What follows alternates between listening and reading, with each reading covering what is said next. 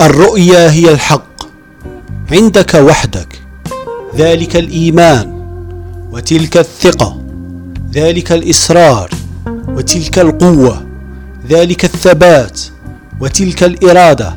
كل هذا يجعلك أنت أنت ضد العالم أنت في مواجهة الجميع. ألا يستحق حلمك المحاولة المثابرة والعمل بالجد؟ بلى يستحق. إذا قرر.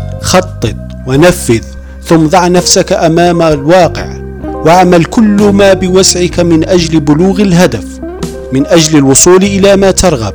لا تكترث بالضجيج ولا تلتفت للنباح بل استغل كل ما هو متاح وستصل. اسمع جيدا. ها أنا أعيدها على مسامعك.